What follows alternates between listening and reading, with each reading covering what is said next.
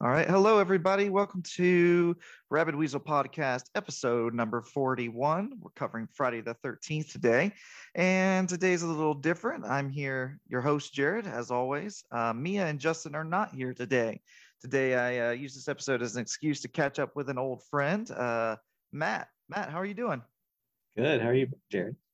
I'm doing well. Uh, it's been about how long have you're one of the few people I know who knows more about horror movies than I do, which is why I wanted to get you on here. Um, how long have we known each other now? It's been, I guess, over 10 years.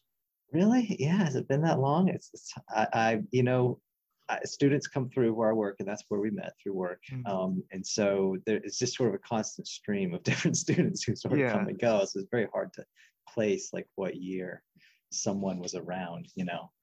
Um, yeah. yeah. 10 years. That's amazing. Um, yeah, but yeah, we met at work and because uh, you were a student and I was advisor, and I guess uh, we just started talking about horror. I don't, I don't remember exactly how that started getting going, but you'd, you'd stop in every once in a while and we'd have long conversations about various horror movies and trends in horror and stuff like that. It's mm-hmm. always very interesting. So.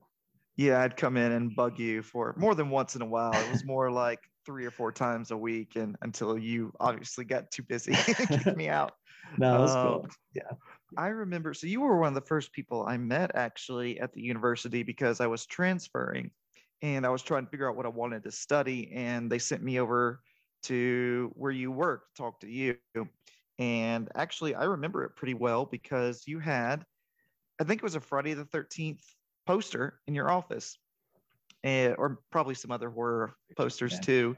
And I said, "Oh, hey, you like that movie? I like that movie too." And then you pulled up your sleeve and you have a Jason mask tattoo. I was like, "Okay, me and this guy are gonna get along." So, yeah, um, yeah, and, mm-hmm, yep, got along really well since then. And talked a lot about horror. Uh, you kind of get a head start on me though, so by a few yeah, years. So yeah, I mean it's hard really to catch fair. up with people when they're 20 years older or something like that. well, um, so how did you first get into horror? How old were you? Uh, I'm not exactly sure how old. I mean, I, my best guess would probably be around like I don't know, between six and ten, probably, because I would I remember watching them with my mom, and she would watch them with me because she was scared to watch them alone, but she liked to watch them. Um, so I'd watch them with her, and I'd have you know my hands over my eyes um, for most of it, just peeking through my fingers. Um, but you know, it was always a really entertaining time. I remember seeing it clearly Friday the 13th, part two, and Halloween 2 with her um, during that period of time. And I know we used to watch uh, like V, the series on uh, TV, you know, when it would come out, the, the lizard people, spoiler, you know, eating rats and stuff like that. Um, so I think it came mostly from that, but also from, uh, you know, the video store and just that whole experience of going to the video store over and over um, as a kid. And I, I definitely rem- a strong memory of the the first video store in town, which I must have been around six, and going into this video store and walking in and looking at the the VHS on the uh, walls, you know, and seeing Friday the 13th, one, two, and three lined up in a row. You know, those those VHS covers are very similar, but they sort of, you know, progressed in a weird way. But um, I was so fascinated by those covers, and I was always wanting to go and rent a horror movie. You know, whenever it was Halloween or whenever there's an excuse, I'd be like, "Got to rent a horror movie," you know. And uh, eventually, I was able to see them on my own. I actually wasn't really able to see R-rated movies for a while. I'd have to sneak them. You know, I had to like watch mm-hmm. one HBO or, or or just catch the edited version on TV. Um, but it, or or convince friends to rent them when we were at their place, you know, right. and tell their parents, "Oh, my parents don't care." Um, but uh, yeah, eventually I was able to rent them on my own, you know, and I just ever watched them, period, and just caught up on a ton of them, basically from raiding the VHS sections of, or the horror sections of VHS stores, uh, rental stores. Uh, yeah, that's great. For for me, it was for me it was Blockbuster. I'm part of the Blockbuster generation, and a lot of people hate Blockbuster because they kind of killed off the probably the stores like the ones you're talking about. But yeah. Blockbuster is very nostalgic for me for the same reasons, you know, especially pre-internet. Uh, I wasn't really watching horror movies pre-internet, but um, you can. We both remember those times, mm-hmm. and uh, you pretty much had a cover, and you had the back of the the box, whatever it said, if it sounded interesting.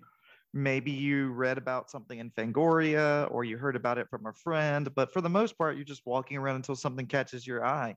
So you were watching them with your with your mom at a pretty young age, but you weren't watching movies like you said you weren't watching like our no definitely not alone yeah mm-hmm. you know that they wouldn't let me watch them alone so I, I, had to have a parent with me and they didn't always want to watch a r-rated movie you know um, my mom liked them but you know they weren't going to subject me to it that often so right. i would kind of have to wait for the right time when she's in the right mood and then we'd watch these horror movies but mm-hmm. um, and most of the time she was very concerned about what I was seeing, you know, when we were watching the horror movie too. But I, I also remember that she would um, more often tell me to close my eyes when it was like nudity or sex right. or something on the scene, the screen. But violence, you know, it was up to me basically to see the violence or not. Um, but you know, at that young of an age, you're scared. You're scared of it. You know, like you're you're yeah. closing your eyes a lot. But but you you also had this thing of like trying to make yourself keep your eyes open more and more, you know, and try to face it more and more. And I feel like a lot of times me me and horror movies as a young person, a lot of what I was trying to do with horror movies was almost like try to like condition myself yeah, to like up. horror or something. Yeah. Get a little bit tougher about it and and uh, face like gore or face like, you know, death and stuff like that in a, a different way, you know? mm-hmm. um, which I think kind of worked. I don't know if it just completely desensitized me or what, but in, in some way it worked. I can watch it no problem now, right? Right. Um, not sure if it's helped my life or anything, but um, yeah, I don't know uh, you know, the VHS, uh, talking about video stores, I mean, those were always really interesting because, uh, like you were saying, you, you only had the cover to go by. and a lot of times the covers would be super awesome, but you go home and watch the movie and it'd be terrible. You wouldn't know what was going on in this movie.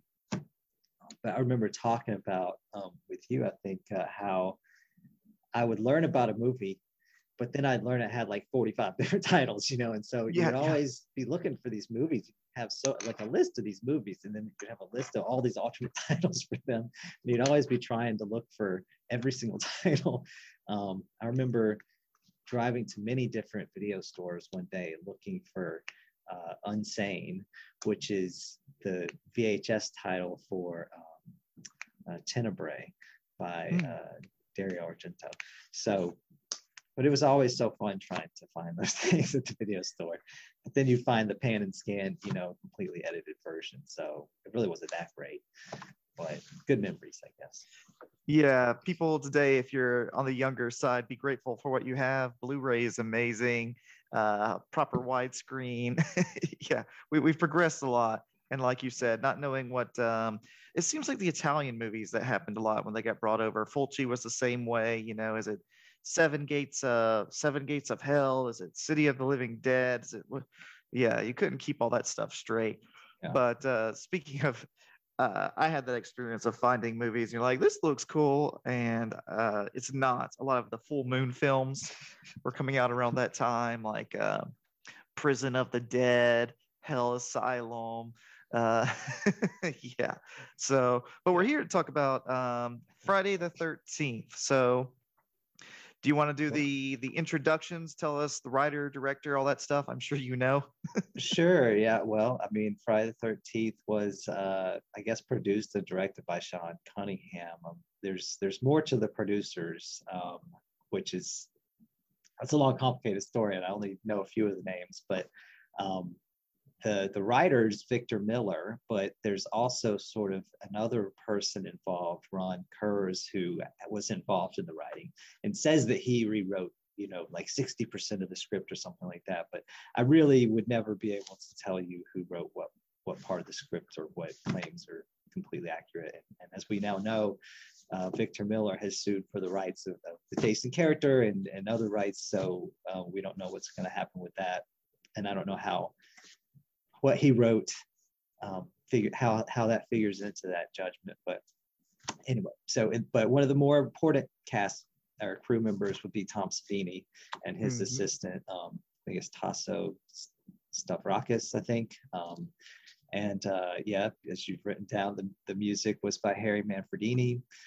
Um, let's see, there's a lot of other crew members, but those I think you really have pointed out the um, those are really the most important ones um, to consider. Just trying to think through. Um, Uh, we got Kevin Bacon. yeah, yeah. Well, going into the actors, that, that's probably the most famous one now is Kevin Bacon for sure.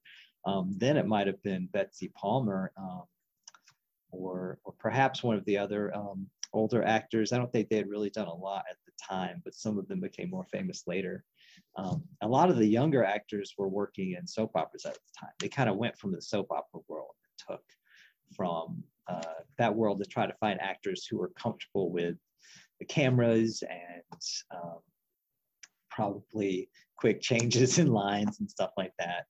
Um, so yeah, most of the most of the cast came from that world. So that would be um, our main person, um, Alice, who was played by Adrienne King. Uh, it's the final girl. Uh, then there's, gosh, I always have a bad time remembering the cast names. Let's see. There's, uh, I think Mark Nelson was Ned. Uh, Bill was Harry Crosby, who's Bing Crosby's son. Hmm. Um, uh, Steve Christy, I forget his name in real life. Uh, let's see. Um, Brenda was Laurie Bartram, I think. That's Um, right. Then Marcy, I can never remember Marcy's name in real life. Uh, Jeannine Taylor. Jeannine Or- Taylor. Okay. Yeah, I think Maybe. Jeannine. See, he's Um, doing all everybody. He's doing this from memory. I've got because I I can't. You know, you, I've seen so many of these slasher movies, and they all kind of blur together. And all the Friday the Thirteenth movies, in a lot of ways, blur together. I can't. It's hard to keep up with everyone's names. I Yeah. remember you and I played. Um, what was it? There was an old board, not a board game, but like a trivia game we Yeah. played. It's and you Friday the could say- 13th uh, Nightmare on Elm Street trivia. That's right. Yeah, it came out shortly after uh, Freddy versus Jason, and I have it. And I would pull out these cards, and it would say stuff like, "Who was the third person killed in Part Seven? And you would know their names. So you're pretty serious about these films. so, what? Um, I think we already talked about your first memory. You said you saw Friday the Thirteenth Part Two on TV with Halloween Two. Yeah, they were around the same time frame when I saw both of them. Yeah, but Mm-hmm. that yeah, Friday the Thirteenth Part Two is definitely the first one I saw. I think I must have been around six or so. Um, and yeah, scared me to death, of course, but uh, it was very fun. Uh, after that, I'm not really sure which ones I saw after that. I remember talking to friends about these movies. Like you said, you kind of would talk to friends about, oh, I saw this scene and this this one that I saw had this scene. I remember we talked about the the scene in part four where the hitchhiker gets um eats a banana and then gets her throat uh, Yeah. stabbed. You know, uh, I remember talking about that with friends in like probably fourth grade. You know, so you know I but I don't remember having seen that at that time Mm. But I know I'd seen some. You know, it's like you said at, at the time, they all kind of you would just catch little bits and pieces on TV, and you wouldn't know which part you were watching. You wouldn't even know if it was Friday the Thirteenth or not. But uh, eventually, I remember sitting down and kind of watching through all of them, sort of methodically, and saying, "Well, I want to start from the beginning and watch Right. what what we've seen so far." Um, and that was probably when I was 13. When I was like, when Part Eight came out, I was like, "Yeah, I want to sit down and see all of them." you know. Okay. So, did you catch any of them? You're still a little on the younger side when these movies are coming out. Uh, did you catch any of them in theaters? Uh, actually, the first one I caught in theaters was part nine, believe it or Mm. not. Was Jason Goes to Hell, but mainly because I couldn't get into them before then. Now I have Right. friends that would get into them all the time. I don't know, but I, if you know me, like I always looked at when I was young, I looked about six years younger than I was at all times. Like when I was 20, I looked about 13, right?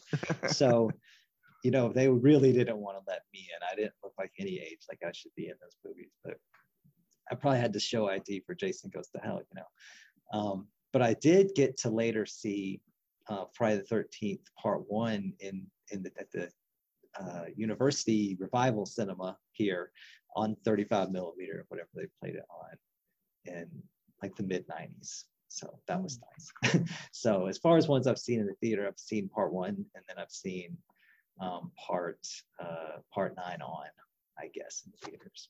Yeah, everything since then. And I have to say, everybody, if my voice gives out, I apologize. This was my first week back at school uh, as a teacher.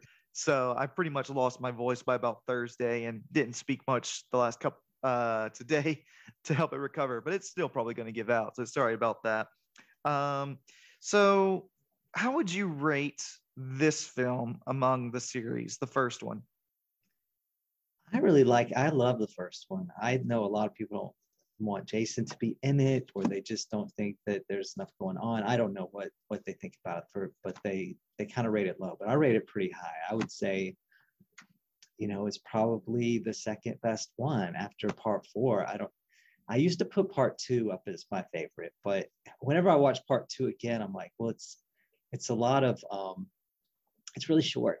There's just not not a lot going on there. It really gets over really quickly, and I still love it. But it's you know the first four are probably my top out of out of all of them for sure. Mm-hmm. Um, and within those, I would probably say like part four, then part one, two, and three. But I really love all of them. You know, it's really hard to pick um, from those. But objectively, the first few films are probably the best in the series. Uh, me personally, though, I if I'm going to watch a Friday 13th film, I'm probably picking one of the later ones because they're just so crazy. And I like zombie indestructible Jason. Uh, so I wanted to tell everybody uh, I've been wanting to talk about this movie and this this series for a long time because it was um, very important to me becoming a horror fan. I was not one of these people who watched like horror movies as a kid. Uh, my parents were pretty um, pretty protective about that kind of stuff, you know. But um, I was always into like kids horror stuff. Goosebumps at that time was really popular. Scary stories. Um, and I actually saw the first real horror movie I ever saw was Candyman with Tony Todd. Uh, it was also the first R-rated movie I ever saw. I was, I think, eight years old at a sleepover party, and I was messed up for a long time. So that that shut me off from horror for a few years. Um, but go back a little bit. I think my first memory, Jason's one of those characters like, you know, Frankenstein. Even if you've never seen the movie, you're kind of familiar with him from pop culture. Um, have you ever seen Tiny Toons, How I Spent My Summer Vacation? I don't I don't think so. I used to watch Tiny Toons, but I wouldn't know if I've seen that one. yeah. Well, there's a part in that movie where they pick up a hitchhiker and it's obviously kind of a Leatherface slash Jason combo. Um, so of course I had heard about Jason before. And I remember um, there was a brief period in time or a convenience store nearby our house would sell DVDs. And I went in, this was shortly after Jason X came out and uh, I remember the cover art really caught my attention. On Jason X, and it was something to do with space and a killer, and it interested me.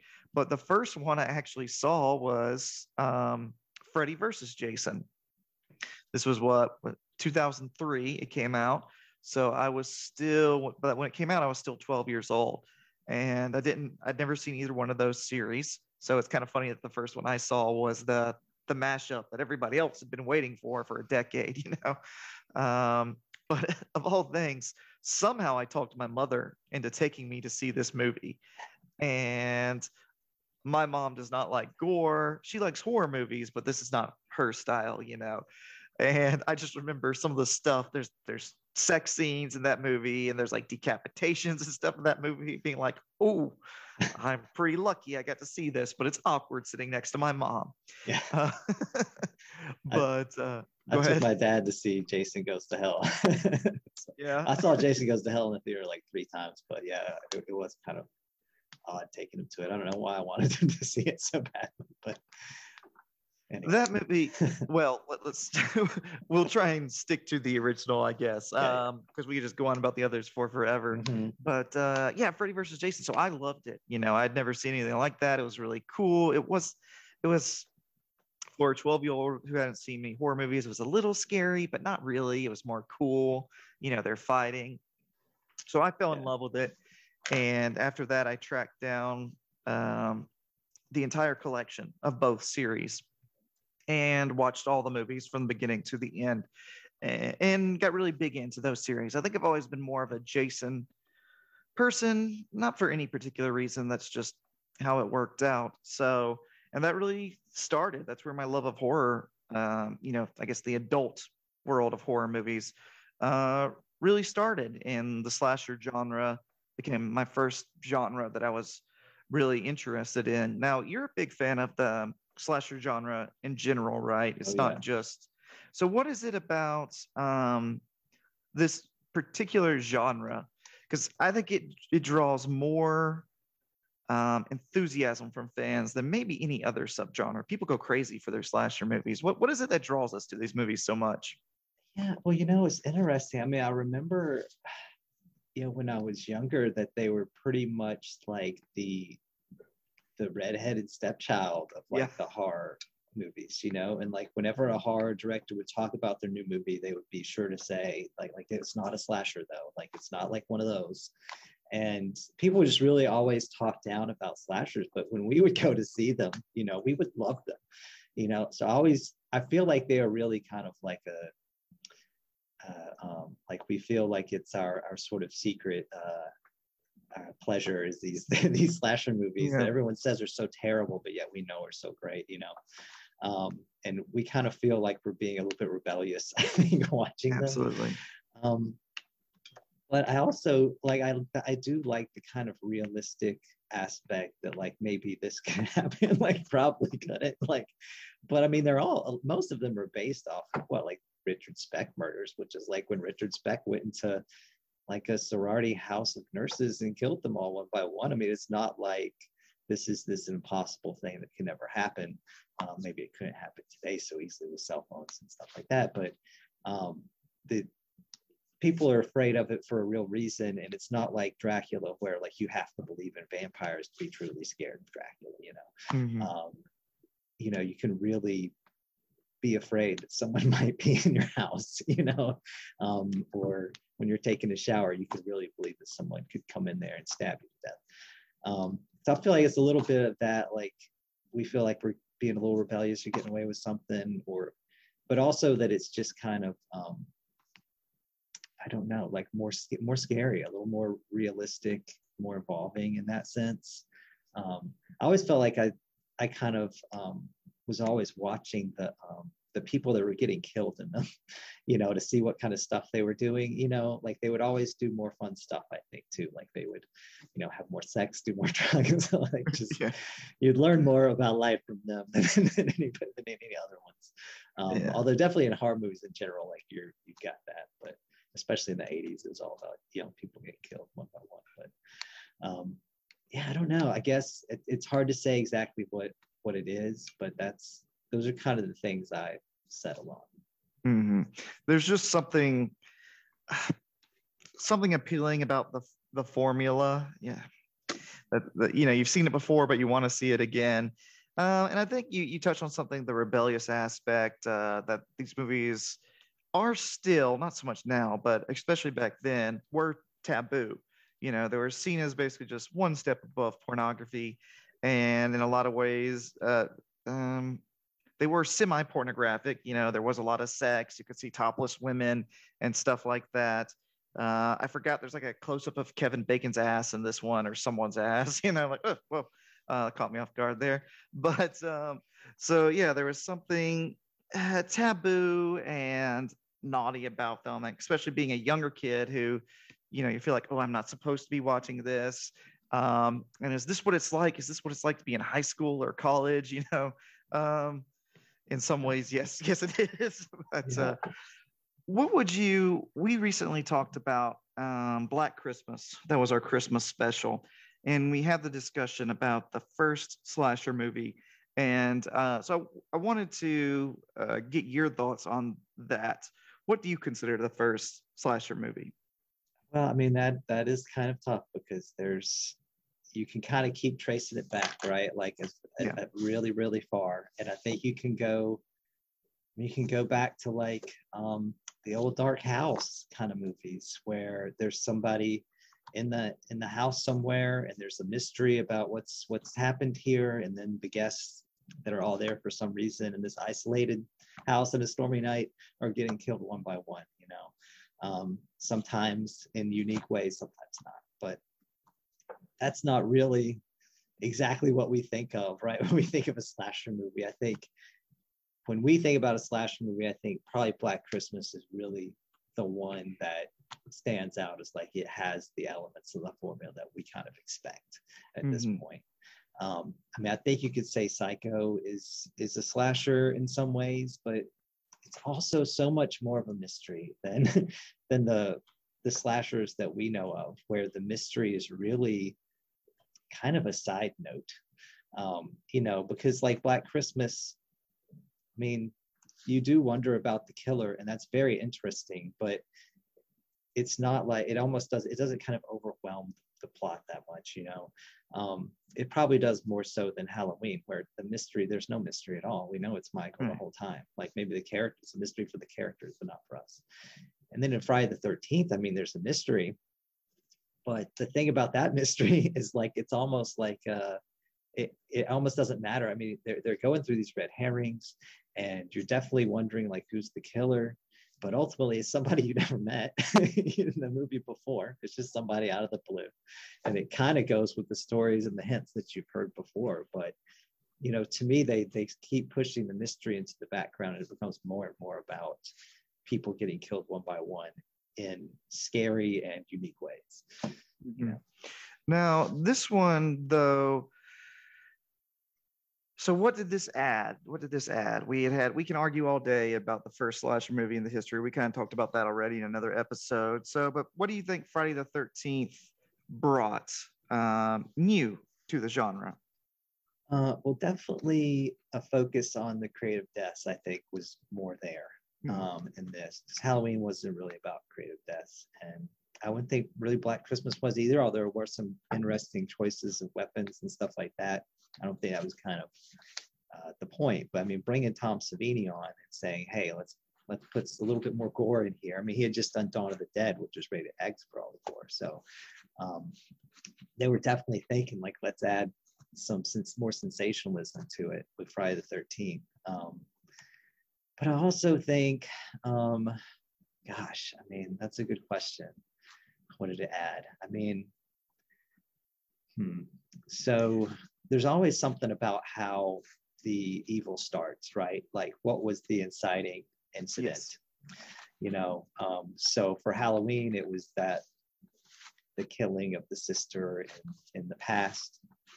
In this one, the inciting incident is not the thing that creates Jason or the or the thing that creates or the you know that flashback scene that we see is not the thing that creates Mrs. Voorhees. It is her responding to the death of Jason a year before. You know, so she's come back a year later. She's kept, according to the novelization, she's kept working there. She begged to be able to stay on after Jason's death as the cook. Um, and uh, so it, it's kind of odd that that scene doesn't, like every other slasher movie, it seems like, sets up the villain. You know, it's like the campers did something horrible to embarrass this poor kid and now he's going to kill them all 10 years later. That's not really how it works in friday the 13th it's um it, but but it is similar to halloween in that these characters that are here really have nothing to do with anything that happened in the past. They're just sort of randomly being almost random it's not completely random obviously they came onto the camp and they're trying to reopen the camp and that's the problem for mrs Voorhees but um, you know, they didn't really have anything to do with it. Uh, now you could say, and I think the writer would say he added an idea of like sex equals death into this in a Friday the 13th, which maybe wasn't in Halloween or maybe wasn't, people hadn't started to make that connection yet um, of like sex equals death in these movies. But I mean, to me, it's always been more like they want to have sex in the movies and they want to have death in the movies, and the sex works out a lot better before the death than after. Um, so people just sort of came up with that after the fact that sex equals death in these movies. Um, I don't think. Well, John really Carpenter talked about, you know, he gets so much of the credit for that because of Halloween. But he said, you know, that wasn't the idea. J- John Carpenter is a very kind of liberal minded guy. Um, and to him, it was more like they're distracted, which makes sense. Also, it kind of increases the vulnerability of the of the the moment. You know, you're not exactly um, yeah. yeah. so that was part of it. But the one big thing that I think this movie brought was the summer camp setting. Yeah, true. Yeah. yeah. Um, there was the burning, but the burning came out what a year after. later. Yeah, that was after. So it's also Tom Savini effects. Mm-hmm. But that mm-hmm. was after he did that one. instead of Friday the 13th part 2 mm-hmm. um, yeah, I think that's right. I mean, and summer camps were kind of um, a little bit popular around that time. I mean, Meatballs was a recent hit, um, and may have been some other stuff around the time that were kind of focused around like summer camps or rural settings. And I think that um, that kind of probably played into getting the money for it. Um, because like the, I was just reading a book called Blood Money, which is um, by uh, uh, Richard Nowell, I think, and it, it goes, it talks about slasher movies and like the economics behind them at the start, and it goes like really into depth. And it was he was talking about how Friday the Thirteenth kind of was really one of the first ones to come out based on Halloween's success, and that everyone else was really kind of scared to follow it up um, because they didn't know if they could, you know, make that make money off of it that formula. But they sort of mitigated the problem of going out going out on a limb with this formula by using popular elements that were popular in other movies at the time too, like hmm. like summer camp setting, like um, they say like kind of animal house antics, which I don't see a lot of animal house antics in Friday the 13th, but I guess you could say that they are kind of like silly young people. They're playing know. Monopoly strip. Yeah. Strip Monopoly. yeah. So some of that kind of stuff, you know, so they, you know, he, he made a good argument that there were a lot more cheap independent made formulas that they could have done instead of a slasher to make money and so people really really just weren't flocking to copy halloween immediately it really took friday the 13th success um, to start that trend so friday the 13th in a sense i guess really kind of brought us the slasher wave um, the slasher mm-hmm. boom more so than halloween but um, it may have been that some other movie would have done it. Who knows? Uh, but the and ones even that, Halloween, yeah. even Halloween didn't have that large of a body count. Uh, I'd have to think a moment to come up with it. But in this one, we have how many? Uh, six. There's there's ten deaths in this it's movie. ten. Yeah, it's wow. ten. It, it, and it's notable because the trailer kind of indicates there's going to be 13 you know it's like one two you know um and there wasn't there, there's 10 in the first one there's 10 in the second one but there's 13 in the third one and 13 in the fourth one. And then uh-huh. ever after that, they sort of are ever increasing. And you'll see like they'll kill like, you know, three people with one one machete just to get that body count up. Yeah. They're like the highest body count of any Friday the 13th movie. Well, you, you killed down like 20 people off screen. You said they're all dead. Like, you know, you that doesn't really, count. You nearly killed them in front of me. Yeah uh, yeah. So, but it was more the Halloween, which I think was like five or six. Like it really wasn't a whole lot of people. Um, and some of these in Friday the Thirteenth are off screen. To be fair, I mean the really mm-hmm. gory deaths on screen, I guess. Like what Annie gets her throat cut, you know, and that's kind yeah. of gory. Um, you get uh, Kevin Bacon with the arrow through his throat. That's kind of gory. Um, then other than that, you really see just like the aftermaths of death. That's true. Um, unless I'm forgetting some. I mean, Steve, well, you do see Marcy get the axe to the head, but that's a little bit, it wasn't like a, you didn't see a hit into her, you know, you just see it in her head and she falls backwards, you know. Mm-hmm. Um, but there's not, you know, when people think about Friday the 13th being so gory, I mean, the gory moments are gory and they're amazing, but I don't feel like it's all that gory anymore. you know, I feel like you could probably rate it PG 13 at this point, but um, almost maybe. Except there's boobs. yeah, yeah.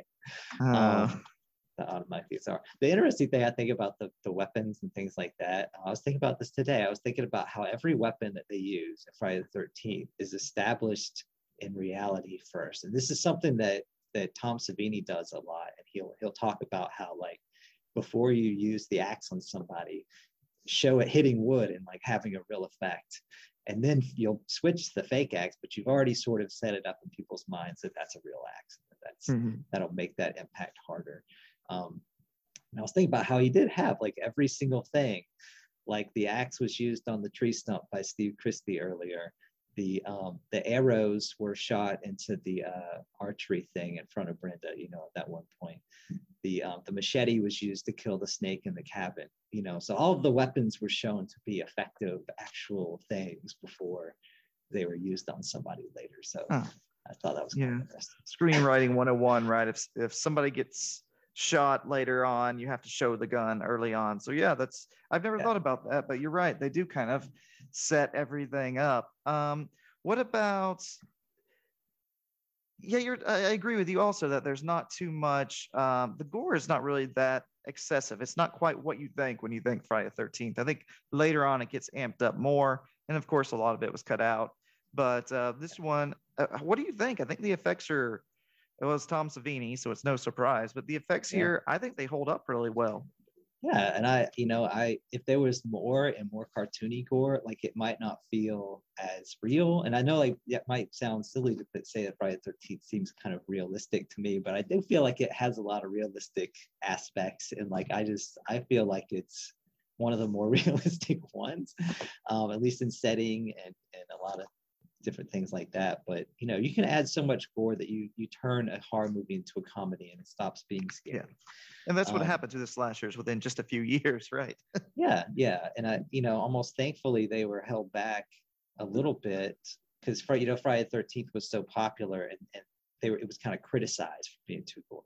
So the and the MPAA was like came down hard on Friday the 13th part two. And a lot of the slashers that came out in like 81, that kind of wave right after Friday the 13th part part one. Um, so you know that kind of held it back, but then they sort of I think they even pushed towards cartoony to get more gore in eventually, you know, because making the gore cartoony made it a little more palatable and, and more um, enjoyable, you know, for people, or they could just handle it better. It's like turning the um, the blood green and in some movies, and, and then all of a sudden it's okay that blood's flowing everywhere because right, green, right. you know, it doesn't feel as real anymore. You don't have to impact so much. And oh, that that that guy made the the point, and that Richard Nowell guy in that book made the point that um, they were using uh, the deaths were made in such a way that they could hopefully get the R rating instead of the X. And the way they did that was by not showing the um, a lot of uh, anticipation of the death in the in the victims by not making them suffer so much. You know, mm-hmm. like the death in this movie is basically immediate. Like they'll turn around and they'll get killed or they'll get killed barely even knowing it like you can imagine being kevin bacon's character and just sitting there you just had sex for the first time you know life is good you're great and then an arrow pops up through your neck you're like what's going on he didn't know anything was going on he was just like having a good time at camp and all of a sudden that's it poor kevin bacon um, but yeah so they they did things in such a way to kind of give the kills a little bit less impact so i think in a way you can enjoy them more, you know. And I, I know we've talked before about how like you don't necessarily like seeing people suffer in these movies. You just want to see them die, you know. Mm-hmm. um, yeah, you don't want to. You, you're not really into the pain so much. You want them to be fun, and having them suffer is not fun. Well, on that topic, I think one of the criticisms of this genre is the sort of sadistic pleasure we take in the killings and the crazy killings. And to justify that, um, they often create like just terrible, unlikable characters, which also did kind of some harm to the genre. But um, what do you think about the characters in this movie? Are there any? I don't, except for maybe Ned, they're, they're not like that unlikable, I don't think. Yeah, I even like Ned because I kind of can understand Ned. He is that kind of, you know, like Shelly in part three, where you're like, yeah. he's just socially doesn't know what to do in this situation. He's he's he really likes Brenda, obviously, and he's trying to impress Brenda in some way. It's completely wrong things to do to impress Brenda. So like nearly killing her.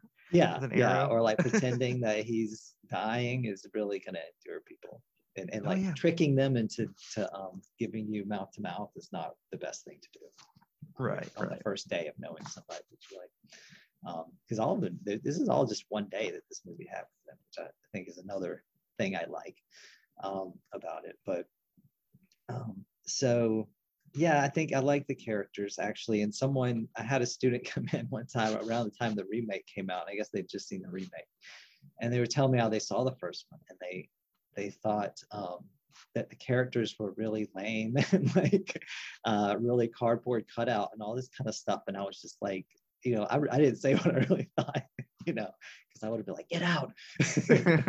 uh, but I, uh, I always thought that they, I attribute that to like, there's a lot of distance in time between like me watching it and this person watching it. And when they watch it, they don't pick up on the clothing these people are wearing or a lot of the little things that you might notice you know that aren't just like upfront and in your face that make these people seem real to you you know mm-hmm. and that would be like me kind of knowing people that seem like this when i was little you know and and seeing people wearing these clothes and seeing people acting this way but i also feel like um you know i've read the novelization and i've read like uh adrienne king like put, put out her did a limited run of her script and I got a copy of her script and read that. So I've, I've read some of the stuff that gives a little more detail to the characters too, like backstory and stuff like that, um, which makes them a little more likable. But I don't see anything to really hate about them. Um, I think it's they're kind of made to be likable, right? Um, so that you'll care. I don't think that at this point in time in the slasher movies that they were trying so hard to make characters that you wanted to see die mm-hmm. you know which is fun to see like i you know part seven there's that one girl that everyone wants to die immediately and you're so happy when she dies i mean i get it like that put that in the movie because it's fun but uh yeah this one i don't think we really have that that character who really is kind of like a stock character. It's kind of annoying when they pop up, right? Like you, you really want it to feel like real people. And and these don't feel like they're those little roles that you you mm-hmm. start to get in slasher movies where it's like okay you've got the joker for sure you've got the the the slut you got the um the jock you got the you know there's a list sure you know? Um, and we we hadn't quite got that yet. This was just kind of like a random group of people and all of them seem to have kind of like youthful dreams and stuff like that. And personal problems. You know, there's back they hit that backstory for all of them. Um, I feel like, but uh, yeah, I don't know. How do you feel about the characters? Well, probably the most unlikable character is that first cop who shows up Oh yeah. like, we, we, don't take kindly to weirdos yeah. around here, whatever he says, while yeah. Ned is dancing around with a Officer Dorff. Yeah. yeah, yeah. um, and he just yeah. comes in and then disappears and never shows mm-hmm. back up again. Yeah. Um, he was looking for Crazy cop, Ralph. Yeah, I sometimes forget like what is he doing there, but yeah, he's looking for Crazy Ralph and asking, "Have you seen Crazy Ralph?" That was one of the many red herrings. Is Crazy Ralph? You can. Yeah, and he's a great character, Crazy Ralph. Well, I, oh, I don't know if I'd say he's a great character. He's great in that he's fun. He's a fan favorite, I think. He sticks around for what? Is it the second or third movie? The second one. He dies in the second one, and then they replace him with a guy named Abel in the third one. And then I oh, think with they the rabbit sort of eyeball yeah yeah the eyeball. Yeah. Um, they kind of ab- abandoned that after that. I, you know they definitely shouldn't have killed him in part two. They should have just kept him around because that that actor lived. I don't know. He was alive in the 2000s so um, they could have brought him back you know even though he looked like 90 98 or something in that movie well uh, he plays one of my favorite roles in horror movies, which is the crazy person who actually knows the truth, right? Right. Uh, I always go back to in the scene in the birds in the diner where you have the drunk guy. Uh, it's the end of the world, all right. Um, yeah. this, that character is always fun, and you always have the character who um, warns you, tells you, "Don't go to the evil death place; you're going to die." And of right. course, you can't listen, right? Um, but I think this movie starts off with a pretty good tone because um, the guy who gives her a lift at the beginning of the movie, he's fairly believable, you know, kind of yeah. middle-aged country kind of guy who's trying to mm-hmm. meet, be nice, but at the same time is like, you dumb kids, you know, going up there. Um, it's yeah. such a classic scene. I think it goes all the way back to to Dracula. Dracula, you know, oh, I'm going up to Dracula's castle, and everybody stops. It's like, right. don't go there. Um, so I like point. the characters. Yeah. Uh, yeah. I do like them for the most part. Now, what about um, would you say one criticism of this movie is that it's slow? Would you say the movie is slow or I I don't think it's well. I mean, I guess I feel like I like the slow parts because I feel like that just kind they kind of feel like they're just kind of rolling you into this movie, and you're kind of getting a slice of like life at camp, and but you know that it starts off with a kill.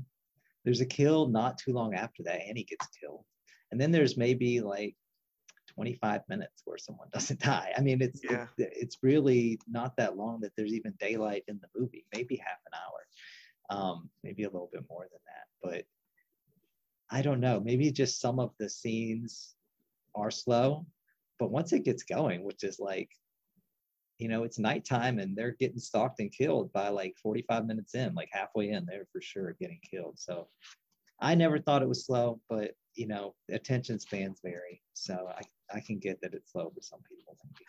well there's the one sign uh the one scene where Alice makes coffee and they like show the whole process of making coffee in real time. Like she heats up the water, then she goes and gets the coffee, then she gets some sugar. There's no cuts. Yeah. Um I feel like that kind of adds to just the, like I was saying, just kind of the realistic, almost like just kind of getting you off guard a little bit. You're sitting there, you're thinking like, when the hell is anything gonna pop out at us? And then, you know, I really honestly, I people complain about jump scares, but I feel like jump scares are actually really hard to pull off. And if people are able to pull it off, I love jump scares in movies. Like as long as they work, you know, what we should not like is bad jump scares. that do nothing. lazy but jump good jump scares that work yes like let's put more of those in movies. Like i want to be scared that's why i'm here. Like i don't want a, an ominous sense of fear you know? Like i don't want some deep you know existential dread when i leave the theater. I want to be scared of what's around me you know? Like i want to be afraid to go to bed. Um which yeah i don't know. I i'm all for jump scares and i feel like it's it's it's a dance to like figure out how to misdirect people because once people see it coming once they learn it from one movie it's like you, you can't use it again and the next one doesn't work so i feel like they just have to keep doing it in, in original ways to make it uh, actually effective and that's the hard part um, i think it was easy I- it, they would be in all the movies and we all love them because Mhm. they would be fun like that we love halloween we love you know movies with jump scares halloween's full of jump scares I don't know. There's uh this one, which once you find out who the killer is, you kind of wonder, wait a second, how did she do that? But where a corpse just Right. flying through the window. yes, yes. I'm gonna Uh, say that I think that she had it tied to maybe the front of her Jeep or something, and she ran it up and she stopped her Jeep really fast. That flew it into the window. Um, You Yeah. know, like you could you could find some way, right? I don't know. Um, yeah, I mean, we both love these movies, but just for the sake of trying to Yeah. pick at them, um, I, can feel like she was running around a lot. Like, how does she? She was in this cabin, that she runs over here. Like, she's really busy, and like she somehow she knows where everyone's gonna be. You know, Mhm. like that. That's probably the biggest flaw that I would see with the movie is that somehow she's able to to stay hidden and follow these people, and then you know pop up and kill them. I don't know. It just seems. Obviously, we're not supposed to think about that too much. You know, we're just Right. supposed to watch the movie and enjoy it. But Well, some of it you can explain, right? Like she cuts the generator, so she knows they'll Right. go to the generator. She turns on the lights near the archery, so she knows they'll probably go That's true. investigate that. So there's Yeah. some of it. Um, Yeah. I guess the uh, only other thing is maybe it's just because I've seen these movies so many times, but watching the fight between um, Pamela at the end, it's, it feels a little slapsticky now. you know, like slapping each Yeah. other and hitting each other with pans. Yeah, I mm. wonder that. I don't know. I mean, I feel like, yeah, when they start slapping each other, pulling hair, I almost feel like that's like that's kind of where it got realistic. you know, like that's where we got a real fight between two people is when they're like pulling hair and, and slapping each other.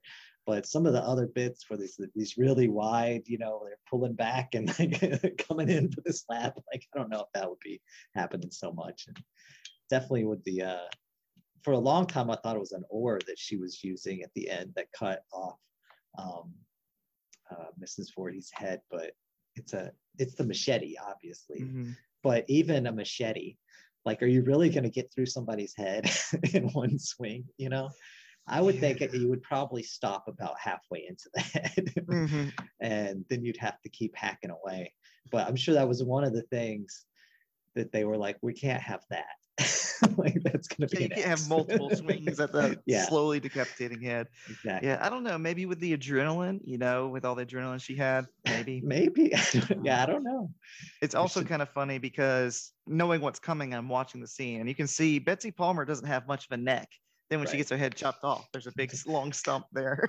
Yeah, yeah. but um, what what else? Um, but good good creepy stuff about it. Uh, I, I just like the setting. You know, you and I are the same way, where we both like kind of nature horror movies. And even if there's not too much going on, it's like, oh, this is pretty.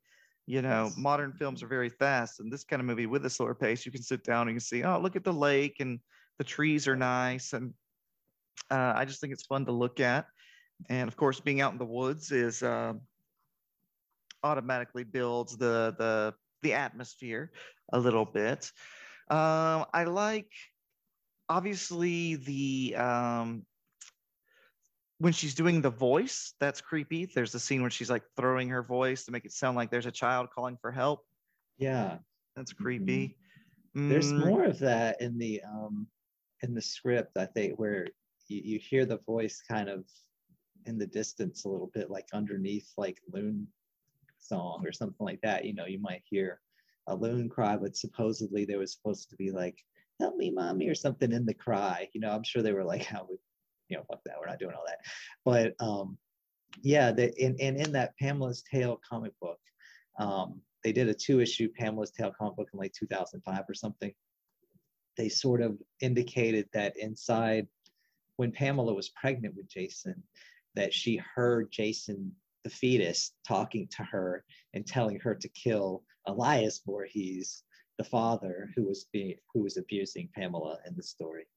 Um, so that was kind of a neat touch that Pamela that that since his birth, Jason has been kind of suggesting to Pamela that maybe she should kill some people. Um, anyway, although Yeah. obviously it's just in Pamela, right? Like Pamela's the crazy person. yeah, and what exactly is going on? going on with her because for one the ending one thing i always think about is okay she has been like rambo throughout most of this movie. And then here at the end she kind of it seems like this is the first time where um, she just comes up to a character and for a minute she's natural. So I, I don't know. I guess if you with severe mental illness sometimes it's there sometimes it's not. Yeah, um, it was weird. Yeah, I mean, I kind of attribute it to that just she's being weird and confused at that moment. Maybe because she's down to one person, maybe something's going on. Maybe she's get tired. I don't know, but um, I know at one point, you know, she was part of her ruse was to come up in that jeep so that Alice would come out of the the cabin that she barricaded herself in.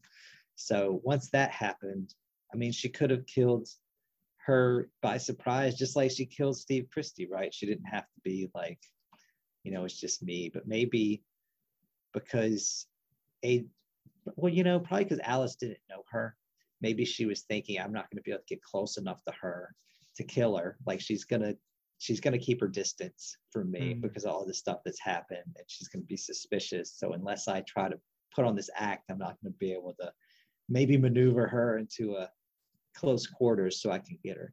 Because, you know, obviously the element of surprise was big in all the other killings, you know, like that she didn't have to fight anybody in those or trick them to come out of a place. But once she lost the element of surprise, maybe that's when she started to take this different tactic of like, I'll pretend for a half minute that I know the Christys until I get you like in the cabin again. And I'm gonna tell you that Jason's my kid and all that kind of stuff. Um, yeah that makes sense Now, have you heard any stories? Uh, because even seeing this movie for the first time, I already knew the big plot twist. Uh, I knew Jason wasn't in it and all that. Like everybody, this it's, it's kind of like Luke uh, Vader is Luke's father. You know, everybody knows um, in this movie that uh, Jason wasn't the killer. And if you didn't know, after Scream, everybody knew, right? yes. But, um, but uh, have you heard any stories about how people reacted to the mystery and the twist when this film first came out? Yeah, well, I think um, you know mostly what I think would happen was that people would actually start getting up and leaving at the at the ending because the music comes on. You really do think, okay, it's the end. I think you know mm. we weren't so conditioned back then to like wait till the end of the credits for like the teaser for the next movie or whatever. Like we were just like we got to beat traffic, you know. So a lot of people were like, well, I don't need to see whatever. So a few people would get up, right, and then they, something would happen and they'd all like everyone would stop and scream and all this kind of stuff. People sort of sit and wait and stand and watch the rest of it, you know, as because right after that, you know, is the uh, that little hospital scene that's really quick um, that sets up the sequel. And I'm sure that that brought even then it probably brought some groans of like, oh, you know, because the way she's at the camera, like, he's still out there waiting, you know, yeah, okay, part two coming soon. They could have just put it on the screen, part two next year. Um, yeah, but I think you know people often complain about how is Jason young in this one, and then and then what it story time is five years later in part two. How is he a fully grown adult male? But in my mind, Jason is not really in part one at all. He is just there's a dream that she has about Jason. Um, in the script that I got from Adrienne King, it was it says at the end like she's sort of looking in the water, and then she sees like Jason coming up from the water, like grab her hand from the water and like go like "mommy," mm-hmm. and that's the end. There's no more scene. There's no more um, hospital scene or whatever. So that was definitely added on at some point to um, the hospital bit.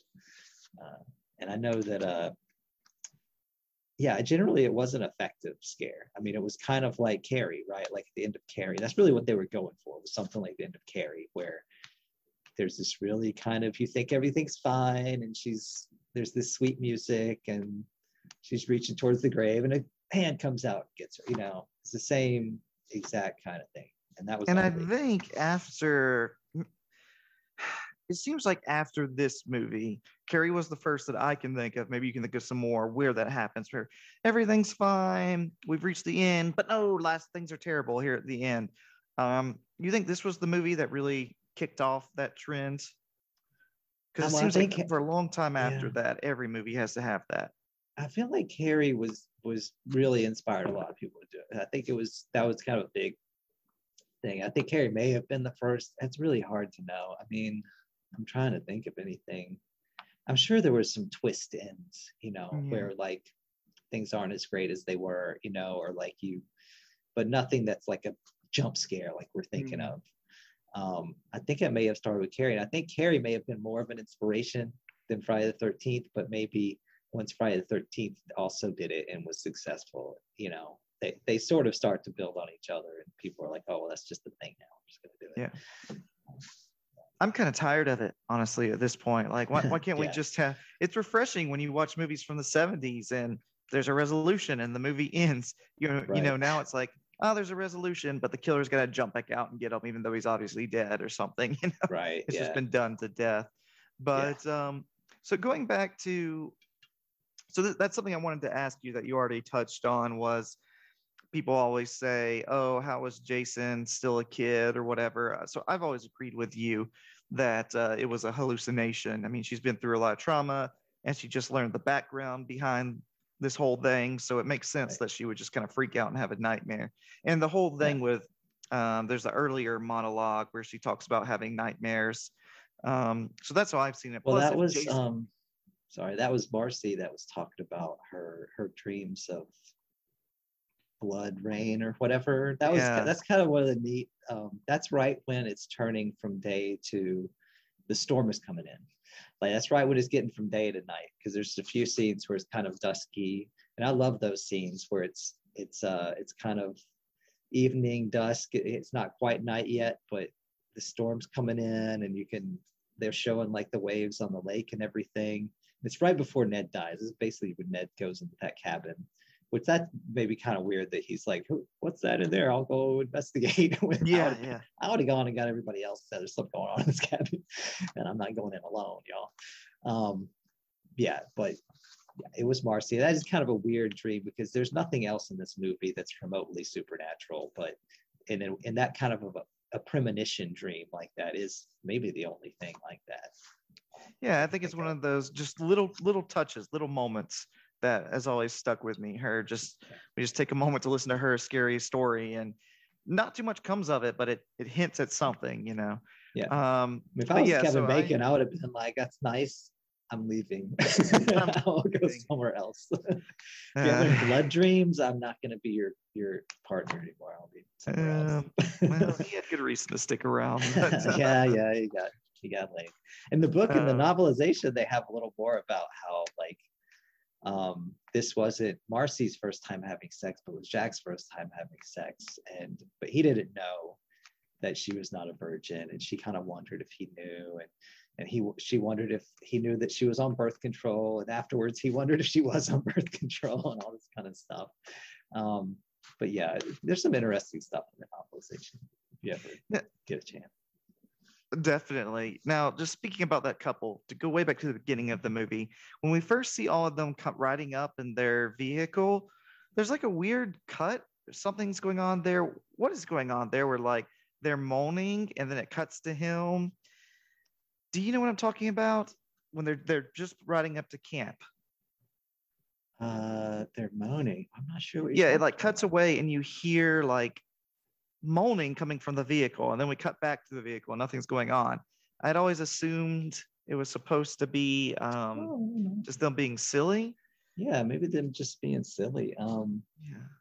yeah, I'm trying to think. Uh, I mean, it's weird because there's so much. There's that obnoxious fake bluegrass music that's going on. That's one of the Yeah. worst parts of the the soundtrack. I like the soundtrack otherwise, even though it's kind of brash, you know. Um, but that bluegrass music when they're dropping off, I'm like, hey, I don't see these kids listening to bluegrass music. Yeah. if the bluegrass music is to indicate that they're in a rural area, like you know, it doesn't read summer camp to me either. So I don't know what the bluegrass is for. I guess that's to make you think of deliverance or something. I don't really know. I Um, don't know what's going on. terrible there. music. Yeah, there. I know in the script it said they they drive up in a camper van, but I think they're just you know being stupid kids. Being What- whatever they yeah. said, it was just you know, maybe Ned being dumb. Yeah in the script it was also like ned is kind of like really built on it in his upper body but then they say when he gets out of the um, the camper van like he they realize he has like slightly deformed legs from polio and stuff like this like really weird character traits. That doesn't obviously didn't happen because the ned looks not really that built. He looks he's nice and fit and I don't know. I might like the Friday the 13th movies because they have more shirtless guys than the first one. But Yeah. um, they do. I mean, it's just a fact. More Speedo boys than any other Friday the 13th that I could think oh of. goodness. Um, but yeah, um, I don't know. Yeah, I'll have to watch again and see if I can hear that that moaning that you're talking about. I thought there was. It feels like it's kind of some awkward editing. I thought there was like a, a scene they cut out because when they cut back, if you look at Kevin Bacon, he looks like he just had a great experience. So I didn't know if there was like some kind of you know scene cut out. anyways, Watch that scene again. Tell me if you pick up on it. yeah, I will. Maybe, maybe there's something but uh, so going back to the ending again um, do you think i was watching cinemassacre's old review of this movie and he says he thinks um, they, they shouldn't have added in that part where you're, she wakes up in the hospital that when he jumps out of the water and gets she gets pulled under that's the perfect time to end it do you uh, agree or do you think the hospital scene should be there Hmm. Well, I mean, I that I could see it going being good either way. To be honest, I don't know if it's really like it has to be one way or the other to be good. I feel like um, I like the way it is to a degree. I don't like the fact that it's like obviously a sequel. You know, like we're gonna see Jason next. Uh, although maybe they kind of needed that to get people excited about the sequel to know what the sequel was going to be about because maybe they'd be confused about being a part two now understanding that it would be jason um, but you know the uh, to, to end it without that we wouldn't know if Adrienne if alice was still alive or not you know we would just think well maybe she's dead so that would change the character of part two um, because we would they have brought her back to get killed? They probably would have just said, well, you must just assume that Adrienne King's gotten killed at this, and so no one survived Mhm. um, this because then it wouldn't make it a dream either. And you'd be sitting there going, like, why was Jason a little kid? Like, is it now supernatural? Like, is he coming back as a supernatural being and killing this girl? So I don't know. I guess I do prefer the doctor that it being a dream is is the way I like it. But but a dream that was informed by her reality. Like that probably she did wake up and see the cops and then fell back asleep again. And then she's made this in her mind while she's sleeping in the hospital probably yeah. under under some kind of medication you know right yeah um, well they um, give her what what is it like seven grams of uh what did they give her they give her something yeah but um, so going a little bit jumping a little bit ahead here but so what is your interpretation of jason's story? Did he really drown in the your first movie and then he comes back? Did he not drown and he just kind of, what do you think happened with jason? How do you kind of put it all together in your head? Gosh yeah that's hard to say because i mean i guess i kind of have always thought of him as being a real person who managed to live in the woods all this time. And in in friday 13th part two he just finally comes out of the woods and decides he's going to now start killing people. I don't know because i guess the last in the last five years his mom's head got cut off you know and so now he's taken over. But either he was sort of escaped into the woods and, and didn't want to tell his mom that he was still alive or like he was just like fuck people they're letting me drown like i'm just gonna mm-hmm. live in the woods on my own um well it certainly would be hard to live in the woods on your own as like what is apparently a, a child that needed special attention you know like, could he have really done that? Um, probably not. But I guess I prefer that to him being in some way supernatural during those years. I prefer him to be like a real person from part one through four. And then part five, obviously not Jason. And then part six is where the supernatural enters and he becomes zombie Jason. Um, that's how I like it in my mind. Um, but I mean, you know, is it as realistic? I don't know. What what's more realistic than a than a zombie child or a ghost child or whatever he's supposed to be? I don't know. Yeah. Um, There's really no clear answer. Fans are going to be debating that forever. The way I always kind of say it in my head is he somehow survived drowning at the beginning of the movie, went off into the woods, and then when he sees his mom get killed, um, that's when he kind of becomes a murderer. Um, you could also say, well, I think the truth is in the first movie he's just dead. Um, right. And then the second movie they're like, oh shit, we kind of killed off the killer. Right, so yeah. uh, we'll just bring yeah, him back. definitely, definitely. They did not have the plan. I don't think in yeah. place. Maybe after they done the script, maybe they added on that scene at the end to say like, well, we can get a sequel out of this, but it certainly wasn't planned. I don't. Think. Yeah. So I agree with you. To me, the first four movies have always been Jason is just a a regular, if very tough, kind of mountain crazy man, and then he becomes a, a killer, uh, yeah. supernatural in the sixth. Or you could go with the supernat. There's just un, undescribed evil, and that's kind of what Michael Myers was like, you know, in the first one. Um, yeah. He seems to be normal, but then at the end of the movie, you're like, wait, there's something more going on here, you know? Right.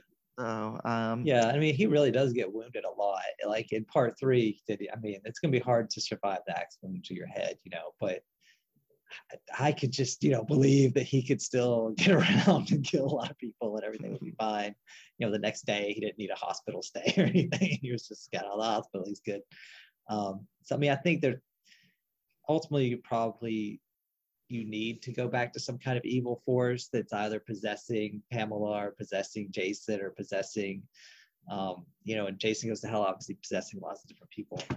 Um, but I prefer to sort of not really focus on that too much, I guess, because it does. I, I just like, uh, although Jason is more than human and he is supernatural at this point, like I just prefer to think of him as being much more a person that mm-hmm. could just kill you um, and you don't have much hope against but i don't know at this point i guess the fact that jason can't die and the fact that he can somehow get to you whether or not he's running or you're walking you know like what's going on those are just sort of tropes that are accepted and that's part of jason and it'd be really hard to take those out without um, upsetting a whole nother group yeah. fans, right? So yeah. Well, we've talked about uh, some notes you left for me. We, have pretty much talked about the the novels. Uh, is there anything else about the novel you'd want to say that was different, or did uh, we like, get to most of it? Yeah, well, I mean, they they gave last names to a bunch of the people. I think Ned was like Ned Rubenstein and Jack Kendall or something. You know, just different names for people. It's kind of interesting. Everyone got kind of a backstory but they would put the backstory in like right before they died. so oh, like, you know, Marcy was taking about to take a shower and she starts thinking about, you know, whatever she was thinking about. I don't remember, like she wants to be an actress or something. I don't know, but uh, I forgot what she wanted. Um, but then right after they, we learn a lot about her. She's dead. so that was kind of the novelizations uh, way of approaching things. And I know Steve Christy and uh, and Alice, like they were having a conflict in the relationship, obviously, you know, from the movie. But they sort of pointed out that Steve Christy wanted to was really obsessed with uh, you know opening the camp, was really just sort of always thinking about the future and always caught up in future problems. And Alice didn't like that. She wanted to be more in the moment. She wanted to live more in the moment. And they both didn't like these kind of other attitudes in each other. Like she didn't like that he always thought ahead and she, he, didn't like this other thing about her. So it kind of went more into that. Uh, I thought it was pretty, pretty well done novelization. I mean, they did it six years after the movie actually came out because they just went, they went and did novelizations for one, two, and three when they did a novelization for part six, even though they'd already done one for part three. But you know, that's just one of the fun things about Friday the 13th. There's two part three novelizations. yeah. Um, this franchise, man, it's like Star Wars. There's so much out there. There's uh there's books, there's a ton of comics, there's video games.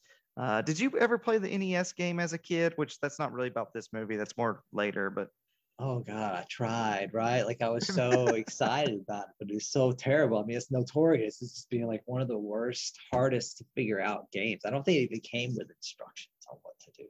And like i've seen in the instructions now of what to do and i was like there's no possible way. I don't even see how they figured out how to do it. Like right. it's like you have to walk down these this way three steps and this way nine steps this way one step there's no way to know that you should do this but that's what you should do. So I don't know. That was I hated that game, but I do like the little figures that that show the little blue and purple Jason. You know, oh yeah, like that's kind of fun to see.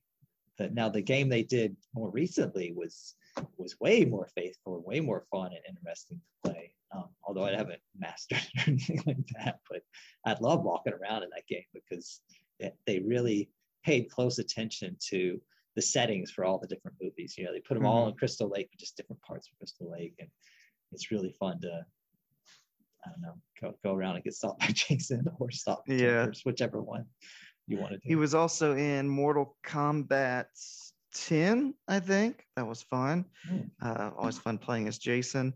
Uh, what else? Oh, so what was this you wanted to something about the Friday the 13th uh, FAQ? What was that about? Oh yeah, so this is something I did in like 1995 or something. I was like in college, you know, and uh, the internet was fairly new. I mean, I guess it'd been around, right? But we didn't know much about it back then. We were using like Gopher and all these kind of things, and, and email was pretty new. It was all text screens that I was encountering, but um, I noticed they had FAQs for a lot of different things, you know, um, especially pop culture things, but I'd never seen one for Friday the 13th. So I decided I was going to be the person that put together the Friday 13th FAQ. So many skipped classes and visits to the library and watching the movies super closely later. Um, I had done like a FAQ for, I guess, like the first nine movies at that point, right?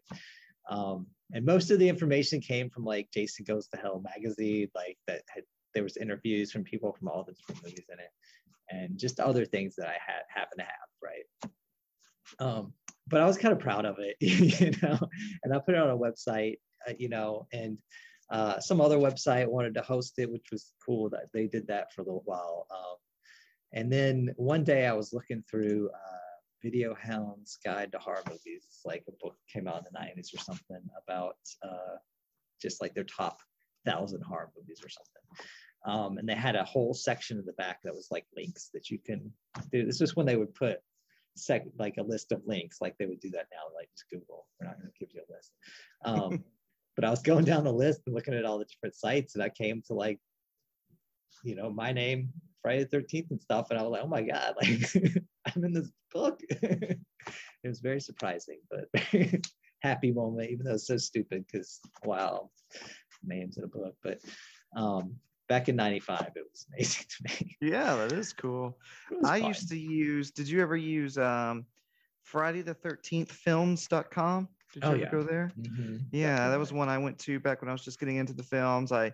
I just looked it up real quick while we were talking, and it's still there. It's archived, but it says okay. apparently 2000 2007. But yeah, that's what I would do. Go on that site and and read. For a second there, I was thinking you were going to tell me that you were involved with that website. No, no, no. But I always thought, oh, I'm gonna I'm gonna get on this first. I'm gonna be like, you know, they're gonna go, oh, that guy's the Friday the 13th guy. But you know, what would have been way better is if I had had interviewed like cast members or crew members or like done anything beyond like going to the library or or anything beyond like just putting it on a website and saying like hopefully people will see it one day.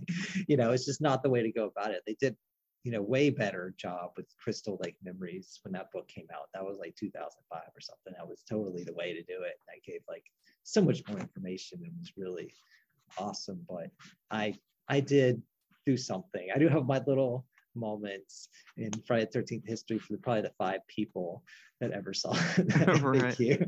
Well, is it still up anywhere?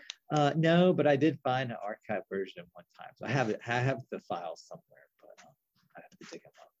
Well, maybe we can yeah. put it on our Facebook page one day. Okay. Yeah. Dig it up. Let somebody read it still. You know. I probably I probably put in some weird theories in there and some weird things, but you know, it was a long time ago. No, it's not a about weird theories. So, uh, yeah. Uh, what else? We've been going on for a while here. Are there any other scenes? We kind of jumped straight to the ending and talked about that because I think that's the more interesting part. Are there any other little moments we haven't gotten to that uh, of the film that need more discussing? Um, mm, they really kill a snake. That's that's a real killing. It's been yeah. kind of become controversial in yeah. later later years. Um, Interestingly, though, like people have less problem with it than like Cannibal Holocaust, where it seems like if you have a problem with Cannibal Holocaust, you should have a problem with Friday the 13th. Yeah, I think it just gets overshadowed. Like Cannibal Holocaust, that's kind of the first thing you yeah. think about when you think about that movie. Right. Friday the 13th, for some reason, everybody just, I don't yeah. know, with all the other stuff going on there, um, people just kind of forget. They just, and didn't they just find that snake and decide, hey, there's a snake, let's it's definitely a real snake getting killed. Yeah, I don't know if it was. I, I think it was old. you think it was? It old? was on its It was like about to die anyway. It was on life support, so that. I think that documentary. It's like ten hours long. Is that, mm-hmm. Is that Crystal, Crystal Lake, Lake Memories? Memories? Yeah. Yeah, I think I saw in an interview. There's another one. His name was Jason. That was before. Mm-hmm. I can't remember which one, but I think they said they just now this could be wrong, everybody. Um, but I think they just found it. They're like, hey, there's a snake, let's use it. Um, but yeah, watching it watching it now, it's like, oh yeah, they're definitely just chopping that snake up. Goodness. Um, uh, what else? Any other scenes that we should discuss? I, I really like the that kind of uh, scene with uh, Steve Christy and the the waitress in the diner. yeah, it's just a cute little scene, and Oh, one thing I love about Friday the 13th, and so many horror movies don't do this, and I guess I could see why. It's probably way more expensive and nobody likes to be wet, but just having a lot of rain, like a mm-hmm. rainstorm, mm-hmm. having a storm in your horror movie. Like I know it's cliche to have a dark and stormy night. I get it, but it works. like it's scary, especially at a summer camp. Like you've got to have a rainstorm because everyone knows when you go to camp, like that's a big part of when you're outside anyway. It's just when it starts raining, you want to get inside. It's not outside becomes some something with a different place, a lot more threatening. Um, you get trapped into these little cabins and stuff like that. It just makes it a lot more fun and scary. Uh, but they rarely do that anymore. But you know that rainstorm's a big part of this movie. Mm-hmm. Yeah, there's a lot of other tensions going on here besides just the killer. There's a big storm that comes. We're losing power of course, like any movie prior to, uh, I don't know, a certain year. Uh, they have a phone, but of course the phone line gets cut. Yeah. So yeah, it really adds something that this takes place out in nature, and that adds to the tension. Yeah. Um, plus, you go out in nature, you don't know who's out there. You know, No, nature's um, scary anyway. I mean, it's not always scary, but I mean, there's there's always a threat in nature, right? Like you always need to be aware in the Mhm. woods, right? Like there could be a snake anywhere. Like that's like you you know there could be anything waiting. Usually not, you know, deadly things all around every tree, but um, you know, you've got to be aware. And you know, there could be hunters out there shooting. You know, you know, you don't know what's going on at, in every spot. So you've just got to be. Um, it always should, I think, add a little layer of anxiety when people are out in the woods. And then at rain, at nighttime, add no phone, add weird things happening. You know, definitely, it's just it's ramping it up all all all through the movie. Everything's getting ramped up to being more and more dangerous. But that isolation is so important because that's what makes it like that old dark house movie is the old dark house is just the camp you know it's the whole camp but they can't get out of the camp you know they're trapped in the camp the cabins become the rooms of the of the house you know but it's Mhm. still the same old dark house with a rainstorm you know like from the 30s i don't know Yeah, Boris Karloff was in that movie. A younger Yeah. Boris Karloff. That's a good film. Um, Yeah. Another, I just want to throw this out there, kind of random as we're talking about nature horror movies. One you recommended to me, uh, Lost Weekend.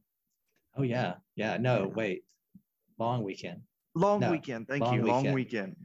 Because there is a Uh, lost weekend but that's like alcoholism i think Yeah, you're right. It is Long Weekend. when. I just said it wrong, Yeah, but uh, okay. that's a good one. I think it was a Canadian film uh, with a couple. They go out into the woods. And it's australian i think i think i don't know let me i'm not sure if i'm right now and i don't want to correct you We're- we're going to- that sounds bad nope, not, probably is. not long weekend nope not australia nope. That's that's why you're here. Um, yeah, it was probably a long weekend. 78 uh It was 78. yeah that's an old one Wow. colin eggleston is the director and uh not seeing the country right off the bat but i think australia I think now that you say it, uh, Australia sounds right. Uh, Yeah. Kind of remembering their accents, but that's a good movie, everybody. If you like the kind of nature horror stuff, I've never really hear it talked about. I never heard it about it until you recommended it. That's a good dark movie. yeah um, I love nature horror. Um, and I have, you know, as you know, I have uh, favorites in that area. Any kind of summer camp slasher or outdoors camping slash. You know, usually they'll do either the summer camp right or they'll just do camping in tents. You know, mhm. so like my probably my favorite camping in tents slasher would be Just Before Dawn. Um, have you seen that one? I have not You have to see. Just put it on the list now. yeah, it's by Jeff Lieberman, who did um, Blue Sunshine, which is also good, and uh, Squirm, which is the uh, the movie worm about movie. killer worms. Yeah, um, yeah, but this one, Blue Sunshine, and and this that one I just mentioned are really good. Um, but I also love you know like Kingdom of the Spiders, you know William Shatner, all those kinds of movies. Those were the movies that were just that were popular right before Friday the Thirteenth. I mean, that was part of that wave. Um, you know, but there were a ton of teen movies that were popular around Friday the 13th too. That, that book I was talking about was talking about how like roller disco movies were big, movies about gangs were big, like The Warriors, and uh, even that he even said Saturday Night Fever is kind of being a gang movie.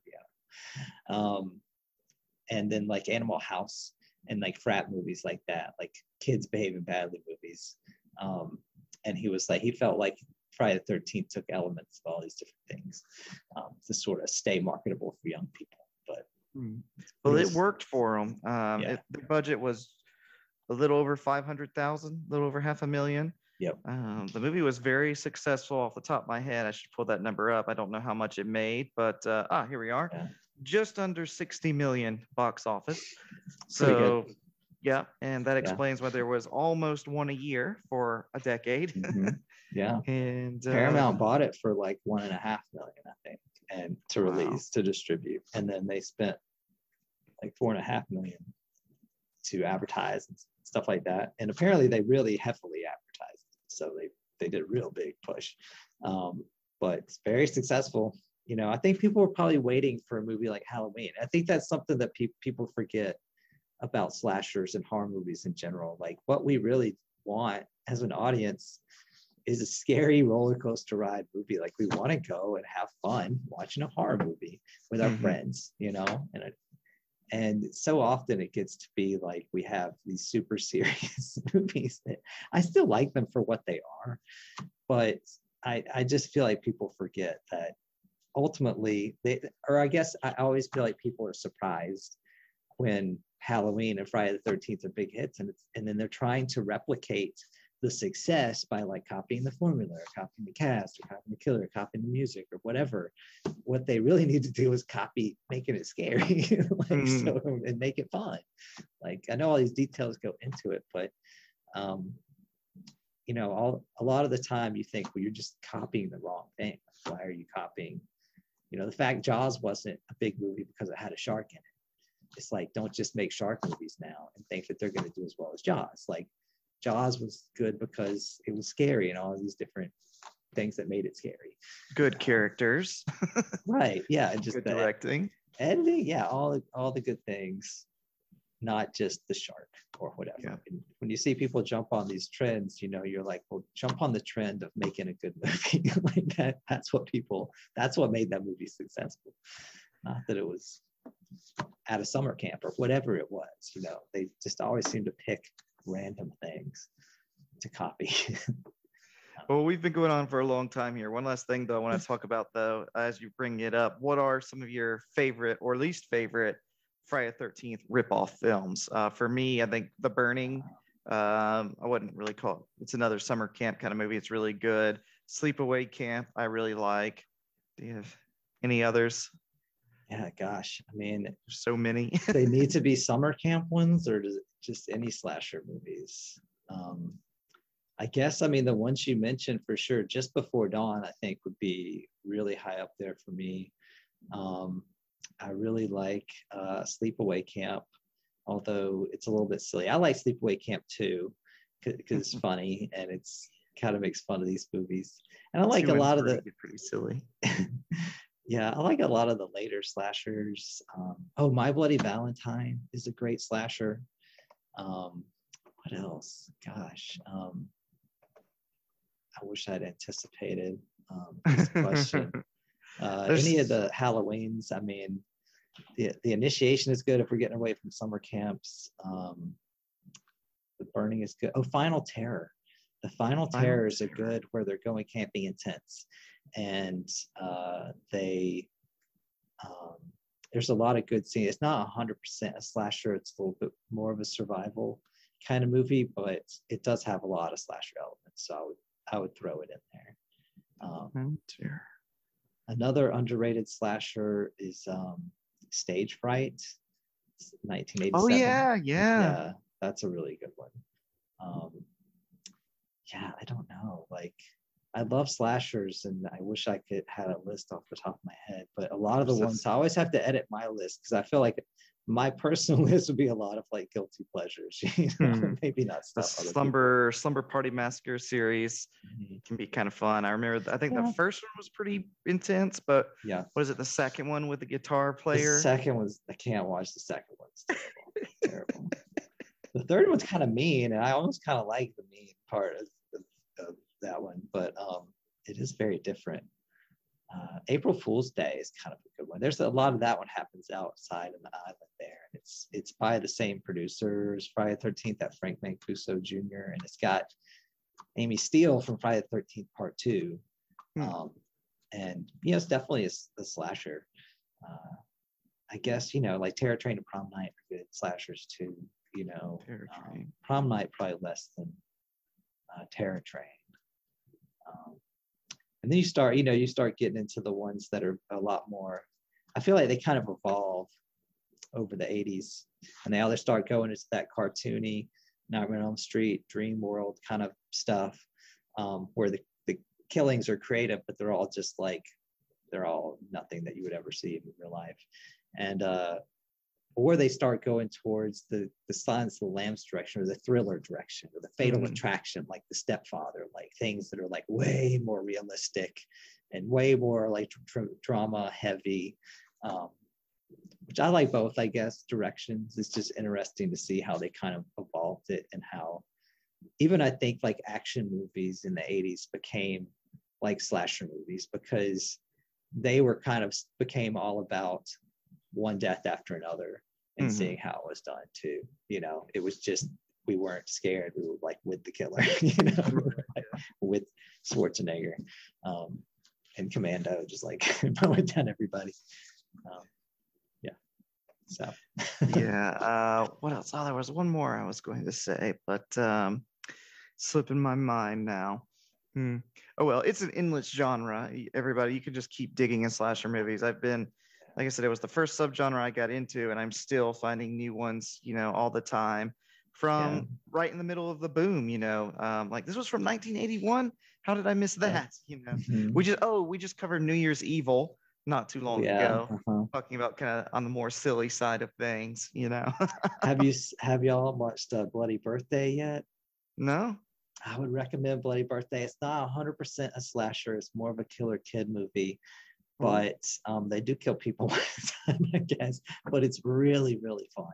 It's just a fun movie. Um, it's re- really enjoyable. I think you would you would probably like it. Um, yeah, it's on the list. I my IMDb list right now is oh close to 700 movies. I think. yeah, yeah, You know. I know um, how you feel. Probably 10% of them or more came from you. So well, get watching. Trying, man. All right. Well, that's um we'll wrap up now. We've been rambling for a while. It's fun conversation. Cool. Uh, Matt, thanks for joining yeah, I us. I appreciate you having me. To come back. It was fun talk, and maybe uh, I would like to, uh, if we're both, it's hard to do with our different time schedules. I'd love to eventually work our way through the series together. You oh, know, yeah, that would be a lot be of fun. Um, that's something I've always wanted to do is do a take on each each one of them. So, all right, man. Well, uh, that's I think that's all for Great. today. Any anything else to say? Did cover it all? No, just thanks for having me. And you know, people watch. I agree with Jared. Watch more '80s slasher movies. They're great. 80s 80s uh 80s horror in general is my favorite um yes. but all right we'll stop that there all right i'll see you uh say goodbye, Matt. See you next time. Bye. See you next time.